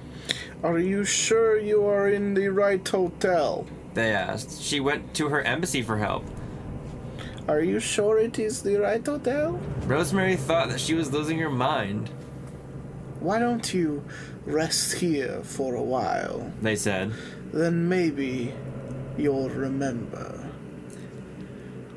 But Rosemary's problem was not her memory. It was what she did not know. See page This is 102. Page 102. What? Should we come back to it later and not do it right now? Or should we do it right now? I kind of want to know what's going on. I'm All right, curious. All right, let's let's skip immediate. Oh! Ah! Don't look, don't look, don't look! Skip. let's skip immediately. Oh, the cube! The cube. skip immediately to page 102. I just want, I want to know what's going on. Everyone go out. I enjoyed that though. I did too. That's why I was curious what was going on. I'm liking our back and forth banter. It's fun. Uh, everyone else, go go let up a bowl or like get. A, oh, get Oh, a- I'm gonna get, cut this, Get a beer right now, folks. I'm just talking. I'm gonna talk and you can keep some of it. I'm just gonna talk shit. Just you know, go go smoke a bowl. Go get some drinkies. Go kiss your girl. Go kiss your man. You That- may be next is where the is where the Kappa feel. is where the book Kappa ends. feel. Really? You may be next is where the book ends. So let's go back to that story and just see what the secret ending is. At the end of Scary Stories 3, More Tales to Chill Your Bones, Alvin Schwartz mentions that there's an alternate version of this story, which involves Mrs. Gibbs and Rosemary having separate rooms. The mother passes away in the middle of the night while the young woman is sleeping, which results in the staff removing the corpse and not only repainting the room, but refurnishing it as well. The results, however, are the same. Rosemary feels like she is losing her mind, and the hotel staff and the citizens of the town keep the dark secret. In addition, the story was published as an actual event in the Detroit Free Press back in 1889 and the London Daily Mail 22 years later. That's more fucked up ending. That's than a I really- crazy ending. That's more fucked up than I wanted it to be. I like it being Like- fucked up. Like, I, I mean, it's good. I don't don't get me wrong, but I was like, oh, it's like some kind of weird like time Mirror time- dimension. yeah, or something like that. It's just like no, it's so much. It's it's like a Baraska fucking pole right there. is a Baraska It's just like ending. fucking It's- no. the ending Her is- mother just died in the hotel, and the whole fucking the family ending just is covering, real. covering it It's, up. it's a fucked up town, and I hate this story. this story is one that haunted me as a child. this one. I hate bugs. Oh, You know this one. This is also in the movie. This is the Oh, is this it? is the spider bite that is thousands of babies oh. See, in, your, in I, your face. I'm okay with bugs for the most part. I, hate folks, I work at a bug farm, so like. I hate bugs. so fucking weird of a job, but uh, yeah, I, I deal with bugs all day, and spiders don't bug me. They're cool, but they're arachnids anyway. The red spot. While Ruth slapped a spider crawled across her face. It stopped for several minutes on her left cheek, then went on its way. What is that red spot on my cheek? She asked her mother the next morning. It looks like a spider bite. Her mother said. It will go away. Just don't scratch it. Soon the small red spot grew into a small red boil. Look at it now, Ruth said. It's getting bigger. It's sore, Sometimes that happens. her mother said. It's coming to a head. In a few days, the boil was even larger. Look at it now, Ruth said. It hurts, and it's ugly, We'll have the doctor look at it. her mother said. Maybe it's infected. But the doctor could not see Ruth until the next day. That night, Ruth took a hot bath. As she soaked herself, the boil burst, and out poured a swarm of tiny spiders from the eggs their mother had laid in her cheek. Hence, one of the most popular Stephen Gammell Oh photos god, look at her fucking of a face. woman screaming with blood and spiders crawling all It's just over her her face that's creepy. It's not even the fucking spider's person now. It's just long, distorted. It's also the Gravy face. and it's also how like her fucking face looks like a deep voidous Yeah, uh-huh. cavern. Oh, so Oh. here's a fun guy. Hi, buddy. Hey, Potato Man. nothing going, Hey. Kelly Moan. That's his voice, and he has a Whoa, is it a dagger or like is Bright it, chest. like a pure fucking soul? bright chest. Yeah, I'm Jesus Christ. Wow. No thanks.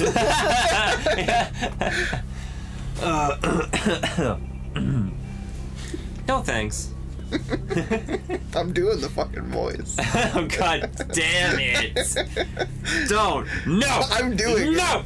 Just wait. Thursday nights, Jim worked as a stock boy in one of the malls out on the highway. By 8:30, he was usually finished and he drove home. But that night, Jim was one of the last to leave. By the time he got out to the huge parking lot, it was almost empty. The only sounds were cars in the distance and his footsteps on the pavement. Suddenly, a man stepped out of the shadows. Hey, Mister. He called in a low voice, I hate you. He held out his right hand, balanced on the palm was a long, thin blade of a knife. Jim stopped. Nice, sharp knife. The man said softly. Don't panic, Jim thought. but said out loud. The man stepped towards him. Don't run, Jim told himself. Knife, sharp knife. The man repeated. "Gi- give him what he wants, Jim thought. The man came closer. He held the knife up. Cuts nice and easy. He said slowly. Jim waited. The man peered into his face. Hey, man. Only three dollars. Two for five. Nice present for your mama. "N- No thanks, Jim said. She's got one. And he ran for his car. That's the end of the story. God, that, that, that is terrifying, though. That's super terrifying. Nice, sharp knife. It's a nice one. It's sharp one. Two for five. I can't gift take for your mom. that face isn't scary when you when you pair it with mm. that yeah, voice. I mean, it's, it's, What is, is going, going on, on here? this is my favorite. When bottles began popping and furniture began flying all over the house, there were many explanations, but none of them was right. That then someone had a scary answer that could involve you. Uh, you could. Though. You don't know. It might. Woo! What is going on here? Oh shit! The cube! cube! The cube has come home. I want to go back to the blue ret- room. It has returned to the brain. You don't want the boo. the trouble. The trouble. The events in this story took place in 1958 in a small white house in a suburb of New York City. Dun dun. the names of the people involved have been changed. Dun dun Yeah, that is the moment. Monday, February 3. dun dun. Tom Lombardo and his sister Nancy had just come home from school. Tom was going on 13. Nancy was 14. They were talking to their mother in the living room when they heard a loud Pop. in the kitchen. It sounded like a cork had been pulled from a bottle of champagne. Pop pop. But it was nothing like that. The cap on a bottle of starch had somehow come unscrewed and the bottle had tipped over and spilled. Then, bottles all over the house began popping. Bottles of nail polish remover, shampoo, bleach, rubbing alcohol, even a bottle of holy water. Who carries that? My parents. Each cool. Not that carries it, but they had it in their fridge for the longest time. Each had a screw cap that took two or three full turns to open, but each had opened by itself without any human help, Shit. then had fallen over and spilled. Messy on the floor, messy on the floor. What is going on here? Mrs. Lombardo asked, and nobody knew. But the popping soon stopped and everything went back to normal. It was just one of those crazy things, they decided, and put it out of their minds. yeah, there you go. Thursday, February 6. Just after Tom and Nancy got home from school, six more bottles popped their caps. The next day, at about the same time, another six did. Wonder if Tom popped his cup. His top. His cock. Sunday, February 9. At 11 o'clock that morning, Tom was in the bathroom brushing his teeth. His father was standing in the doorway talking to him, and all of a sudden, a bottle of medicine began moving across the vanity by itself and fell into the sink. My boner pills! Shit, my Viagra. At the same time, a bottle of shampoo moved to the edge of the vanity and crashed to the floor. They watched, spellbound. I'd better call the police, Mr. Lombardo said. I'm gonna arrest these fucking shampoo bottles. That afternoon, a patrolman and there's a goddamn smoking smoke monster ghost in my house. Not today. That afternoon, a patrolman interviewed the family as bottles popped in the bathroom.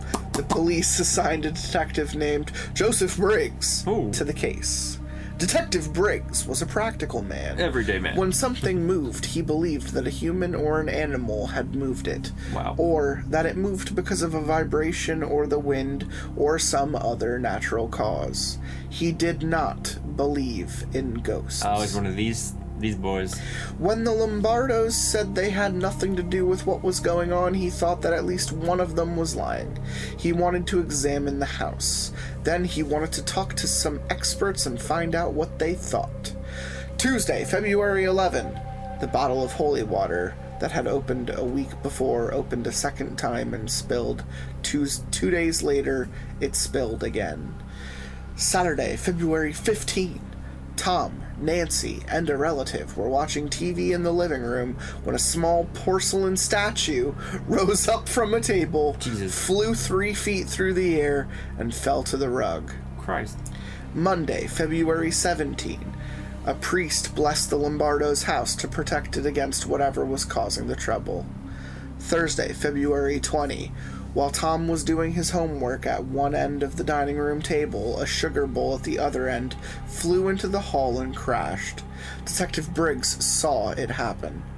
Later, a bottle of ink on one table flew into a wall and broke, spattering in all directions.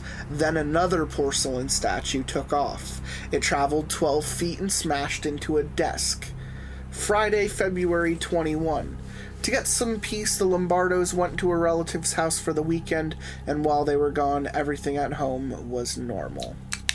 Sunday, February 23, when the Lombardos returned, another sugar bowl took off. It flew into a wall and smashed to smithereens. Later, a heavy bureau in Tom's room toppled over, but no one was in the room when it happened. So did it really happen?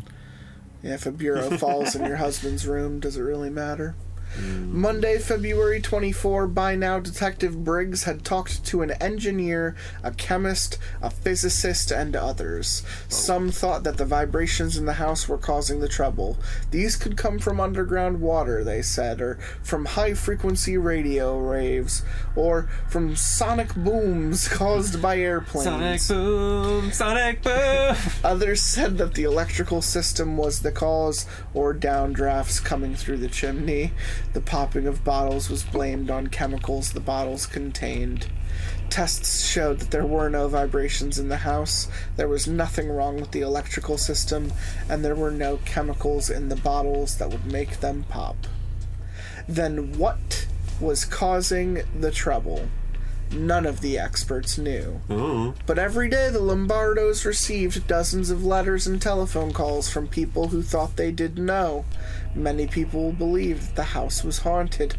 They thought that a poltergeist was on the loose. The table, solar Oh. system, bookshelf, Wow, okay. It's, lo- it's Bottles. very trippy.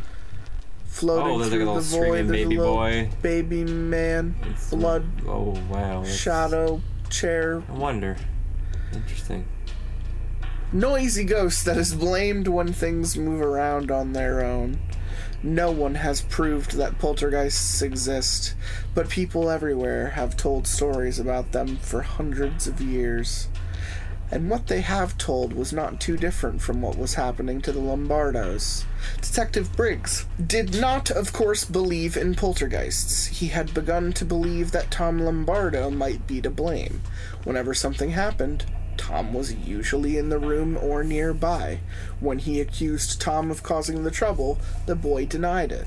I don't know what's going on. He said, All I know is it scares me. People said that Detective Briggs was a tough cop who would turn in his mother if she did something wrong, but he believed Tom, only now he didn't know what to think. Tuesday, February 25, a newspaper reporter came to the house to interview the family. Afterward, he sat in the living room by himself, hoping that something would happen that he could describe in his story. Tom's room was just across the hall from where the reporter sat. The boy had gone to bed, but he had left his door open, and suddenly a globe of the world flew out of the darkened room and smashed into a wall. The reporter dashed into the bedroom and turned on the light. Tom was sitting in bed blinking as if he had just been awakened from a sound sleep What was that? he said. Wednesday, February 26, in the morning, small plastic statue of Virgin Mary rose up from the dresser in Mr. and Mrs. Lombardo's bedroom and flew into a mirror. That night, while Tom was doing his homework, a 10 pound record player took off from the table, flew 15 feet, then crashed to the floor. Friday, February 28, two scientists arrived from Duke University in North Carolina. They were parapsychologists who studied experiences like the Lombardos have been having. They spent several days talking to the family and examining the house, trying to understand what was going on and what was causing it. One night, a bottle of bleach popped its top, but that was all that happened during their visit. They did not tell the Lombardos about a theory they had that a poltergeist actually might be involved in such cases. According to this idea, poltergeists were not ghosts. They were normal teenagers. They had been so troubled by a problem that their emotions built up into a kind of vibration. Hmm. Since it was taking place in their unconscious minds, they didn't even know it was happening, but the vibration somehow left their bodies and moved whatever it struck. It happened again and again until the problem had been solved. Scientists had given the strange power a name. They called it psychokinesis, the ability to move objects with mental power or mind over matter. No one knew if this could really happen or how to prove it, yet most reports of poltergeists did involve families with teenage children, and there were two teenagers in the Lombardo family. Monday, March 3, the parapsychologists said that they would prepare a report on what they had learned. That day after they left, the trouble returned with a vengeance. Tuesday, March 4, in the afternoon, a bowl of flowers flew off the dining room table and smashed into a cupboard.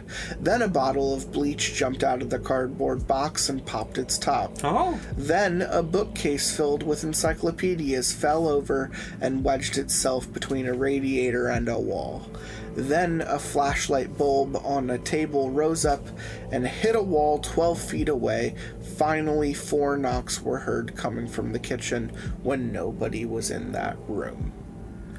Wednesday, March 5, while Mrs. Lombardo was making breakfast, she heard a loud crash in the living room and the coffee table had turned over by itself. Oh shit. But that was the end of it. After a month of chaos, everything returned to normal. In August, the two parapsychologists gave their report and they decided that the Lombardos had not made up the story, nor had they imagined it. Their trouble had been real, but what had caused it? I didn't know they were periscopes. Oh, neat. When you twist that one, it goes that way. Oh. They said that no pranks or tricks were involved, nor was any magic. As the police had done, they also ruled out vibrations from underground water and other physical causes. The only explanation they could not rule out was the possibility that a teenage poltergeist had been at work, moving objects with mental power. They did not have any evidence to prove it, but it was the only answer they had. If it was a poltergeist, they thought it was Tom. If they were right, if a normal boy like Tom had become a poltergeist, this also might happen to other teenagers. It might even happen to you. Oh my god, it's over. Thank fuck. I did not like that. That was bad. Because it was- Who? It was just, and then, and then, and then, It and was then like this here, and then this here. it was like here. a worse version Oh of my God, and it kept going. Amityville It horror, kept going. Or it was like a Conjuring but boring. I was like, oh, it's almost over. Oh, it's almost over. And you just kept scrolling, and I'm like, oh my god. I'm like, and you were just, you were just going through it fine. You were just doing it, and you were just in the mode. I'm just like, he's got to be thinking the same thing I'm thinking right now. Absolutely. It's so dry and boring. But. There are four ghosts, a ghostly monster, and a corpse in this chapter. Oh, oh, shit. One of these things is not like the other. One of these things is dead. but the stories about them are funny, not scary. Oh. Ooh. Look at that guy. Look at this. That's uh, that's fifty year old bunch of baby ducks, uh, with with his Stephen King just jumping right out of the seat right next to him. Cause strangers, Just a stranger. s- s- s- s- strangers. I'm on a bus, and my book just started reading itself. a man and a woman happened to sit next to one another on a train. On a tr- tr- tr- train. Train trains. the woman took out a book and began reading. The train stopped about a half at a half dozen stations, but she never looked up once. The man watched for her for a while, then asked, "What are you reading?" "It's a ghost story," she said. "It's very good, very spooky." "Do you believe in ghosts?" he asked. "Yes, I do," she replied. "There are ghosts everywhere." "I don't believe in them," he said. It's just a lot of superstition. In all my years, I've never seen a ghost, not one. Haven't you? The woman said, and vanished. Bitch! She like, just puts her book. She just gets in the fucking double bird and just disappears into the seat. Ah, ah. just disappears. and he's left sitting. To. What the fuck? just left holding. Oh! Oh! Oh! it God. got my, No. my wife's shoes off. What's that? You got? You say you got my pig? Oh. I'll come get my pig. Oh, Bess. I haven't seen my pig in years. That's that's no pig. That's my wife. Oh, she's a beautiful woman. She's a beautiful- she's a beautiful woman. I, I, I, That's I'm just beautiful joking. That's actually just a pig. You just called that, that my wife. When Arthur and Anne were in high school, they fell in love. Hmm. They were both big, hmm. fat, jolly, Whoa. and seemed suited to one another. Because they're fat? But as sometimes happens, things didn't work out. Arthur moved away and married someone else, and Anne didn't marry anyone. And not too many years later, she got sick Damn. and died. Some said it was from a broken heart. One day, Arthur was driving to a small town not far from where he and Anne had grown up, and soon he realized that a hog was following him. No matter how fast Arthur drove, the hog stayed right behind. And each time he looked back, there was the hog. It began to irritate him. Finally, he couldn't stand it any longer. He stopped his car and rapped the hog on its snout good and hard. Get out of here, you fat, dirty thing! He shouted. to his astonishment, the hog spoke to him, and it was Anne's voice he heard. It's her ghost, he thought. She's come back as a hog. I was doing no harm, Arthur. the hog said. I was just out for a brisk walk, enjoying myself. How could you strike me after all we meant to one another? With that, she turned and trotted away. Trot a la da da da and she trotted away. Trot a la da da da da da da. When you tell this story, have the hog speak in a high voice. Well, I went for the, the big I was speech. doing no harm, Arthur. Oh. They always fill in the context after Yeah, the fact. It never, it never helps.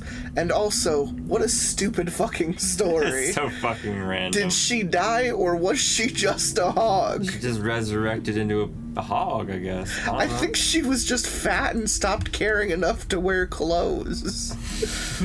There's something wrong. Oh, where do I begin? yeah.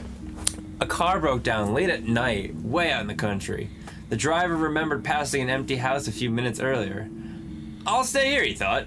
At least I'll get some sleep. He found some wood in the corner of the living room and made a fire in the fireplace. He covered himself with his coat and slept. Toward the morning, the fire went out, and the cold awakened him, making him. It'll be light soon, he thought. Then I'll go for help. He closed his eyes again, but he, but before he could doze off, there was a terrible crash. There was a terrible crash. Something big and heavy had fallen out of the chimney. It was Santa's dick. oh, oh, oh. It lay on the floor for a minute. Then it stood up and stared down at him. stared down at him. The man took one look at the penis and started running. He had never seen anything so horrible in his life. He paused just long enough to jump through a window. then he ran and ran and ran and ran until he thought his lungs would burst. As he stood in the road panting, he tried to catch his breath. He felt something tap him on the shoulder. He turned around and found himself staring into two big, bloody eyes and a grinning skull. It was a horrible thing, Pardon me. it said. It's something wrong. it was Mr. SkellyBones.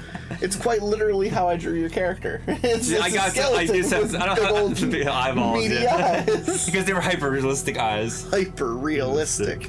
Oh, so that's where it came from. Yeah, because Hyper realistic. that was like your thing for me for a little bit. Hyper. Hyper- real- It was. Hyper.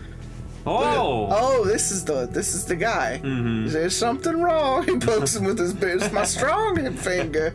That's a strong hand. There's a hand over here and a hand down there. It's a strong finger hand. Do you have the time. do, do tell. I have a big old brain and these tiny arms. I cannot Yeah. read. For some reason, he really does have a voice like that. Sir. His multiple yeah. multiple limbs. It's him. Oh, powerful girl. Oh, girls. So delicious. Well, the fun thing, the fun thing about him was him was always voiced by two people. It was a high frequency and a low frequency. Was why it was always sound so mm, fucking mm. weird whenever. It Like a floaty, Yeah. eth- ethereal kind of thing. It's him. the woman was the meanest, most miserable person you could imagine, and her husband was just as bad. Just as bad. The good thing was that they lived in the woods all by themselves and couldn't bother anybody else. The Fuck. And one day they were off somewhere getting firewood, and the woman got so mad at her husband that she grabbed an axe and cut his head off. Oh, shit. It was just like that. That's how it And then happens. she and then she buried him, nice and neat, went home. Bye bye. She made herself a cup of tea and went out on the porch. She sat there rocking in her rocking chair, sipping her tea, thinking how glad she had that she was done this awful thing. And after a while, she heard this old empty voice out in the distance, moaning and groaning, was saying, Who's going to stay with me this cold and lonely night? Who? It's him, she thought. And she hollered back, Stand by yourself, you old goat. Soon, she heard the voice again, only now it was closer, and it was saying, Who's going to sit with me this cold and lonely night? Who? Only a crazy man, she shouted. Sit by yourself, you dirty rat. And then she heard the voice even closer, and it was saying, Who's going to be with me this cold and lonely night? Who? Nobody, she sneered. Be by yourself, you miserable mole. Oh. And she stood in the fucking face. She stood up to go into the house, but now the voice was right behind her and it was whispering, Who's going to stay with me this cold and lonely night? Who? And before she could answer back, a big hairy hand came from around the corner and grabbed her, and the voice hollered, You are!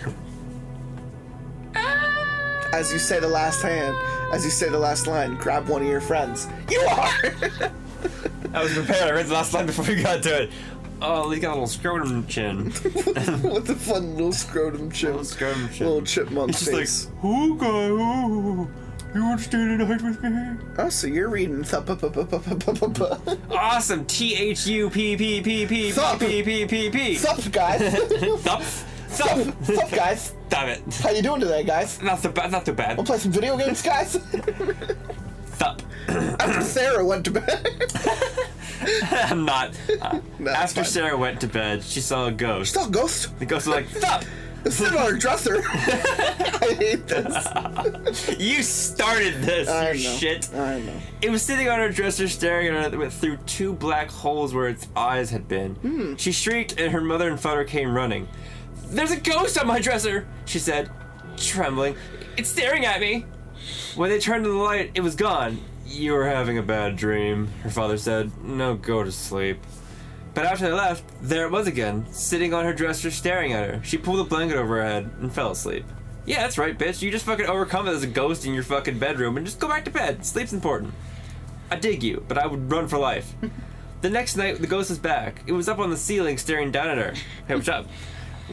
when Sarah saw it, she screamed. Again, her mother and father came screaming, running.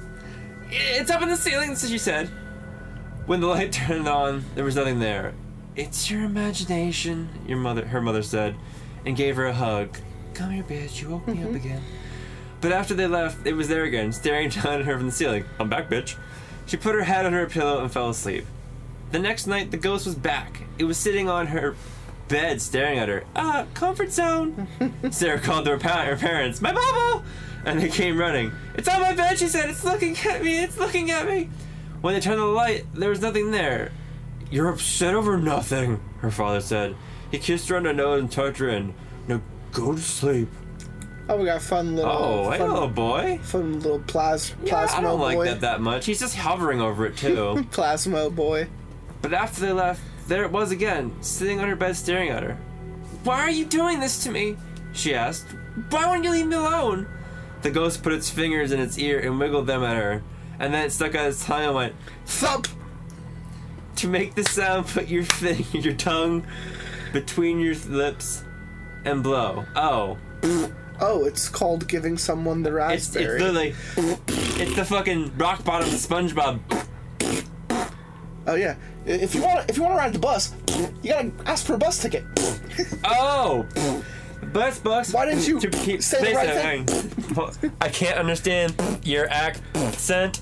So when I said we were done with troll stories, Well, you never know. We got a lot. Of, we got some weird things today. I think this is the last one. Yeah, it's the last Oh. last story of the of the night, and it's a it's a fun little song. You may be the next. I'm glad you got the song. You have a better voice than me. Did you ever think as a hearse goes by that you may be the next to die?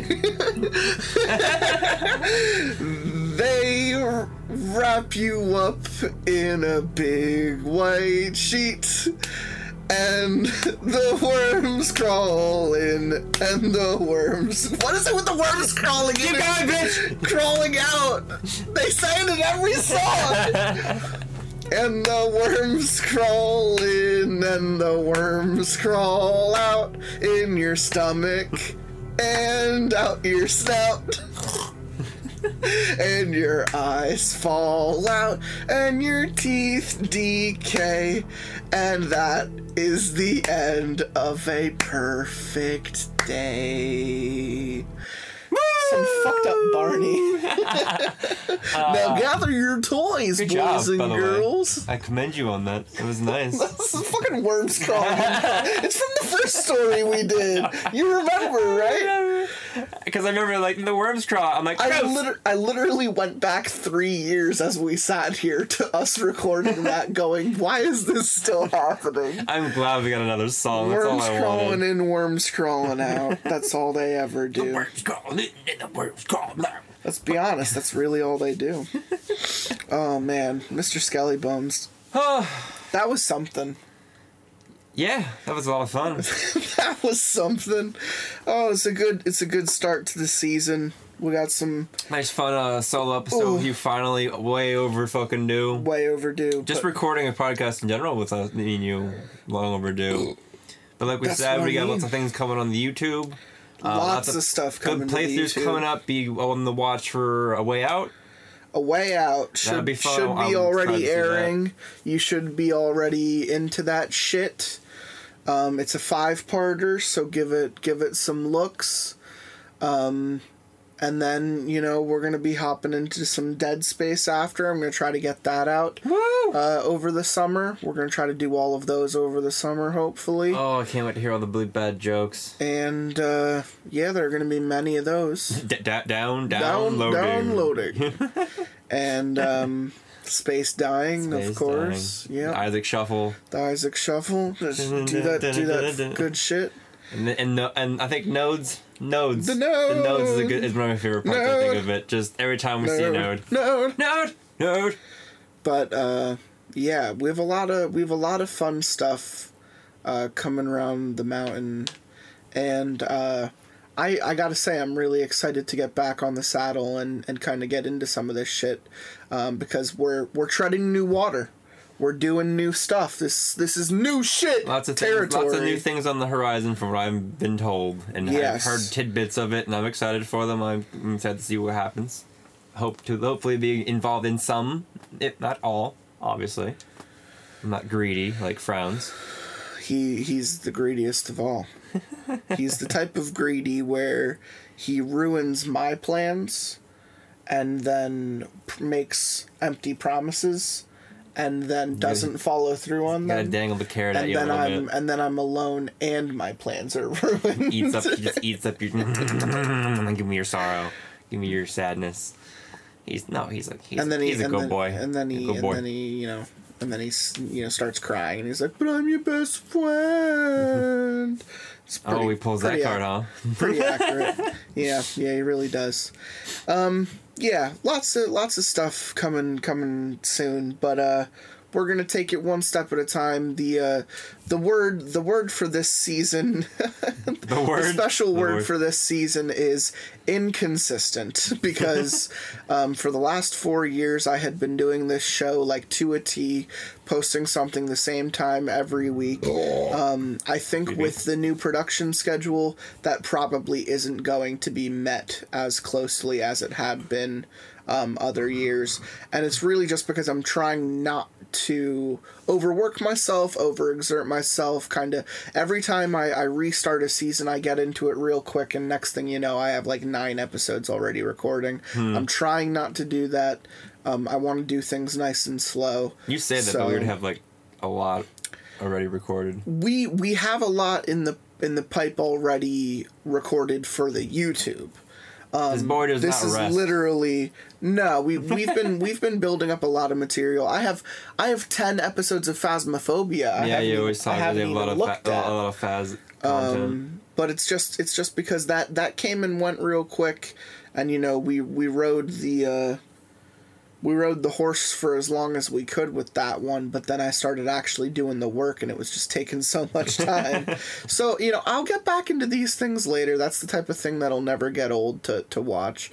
Um, but i, I want to get back into storytelling. That was my thing is I, I i'm a big proponent of storytelling hence the entire show. So i want to i want to show good stories. I want to play good games that tell fun stories you know that really do Have fun with some fucking people seats, on you a couch. Yeah.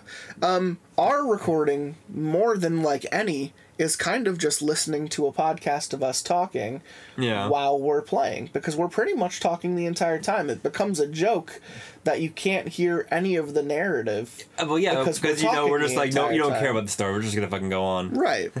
right. We know the story already. If you don't know the story of Dead Space, you know, look it up because you're not going to get it from our playthrough.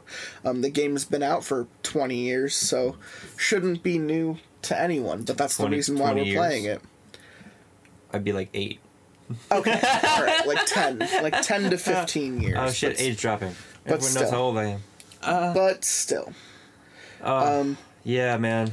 This was Lotsa Pasta with Mr. SkellyBones. Fishman Frank. Fishman Frank the Frank Fishman. Fishman. Frank the Fishman. and um, I I hope you had fun. I had a lot of fun. It was I great. fun. Is that Frank? Uh, I had the name picked up before I saw the creature from the Black Lagoon over there. I have like a two and a half foot tall creature from the Black Lagoon. I have no idea why. He has like a blow up doll face almost, like he's very stiff, but he's got like an open mouth and there's a little red in it. The big knife. You want a knife? No. Come, come get no. this knife. Big I'm- shot no, knife and I don't tiny. One for your mom. No. One Big for me. present. One for me. One for Stop you. it. That's how we do it. Stop it. Goodbye. I wait till the day's end when the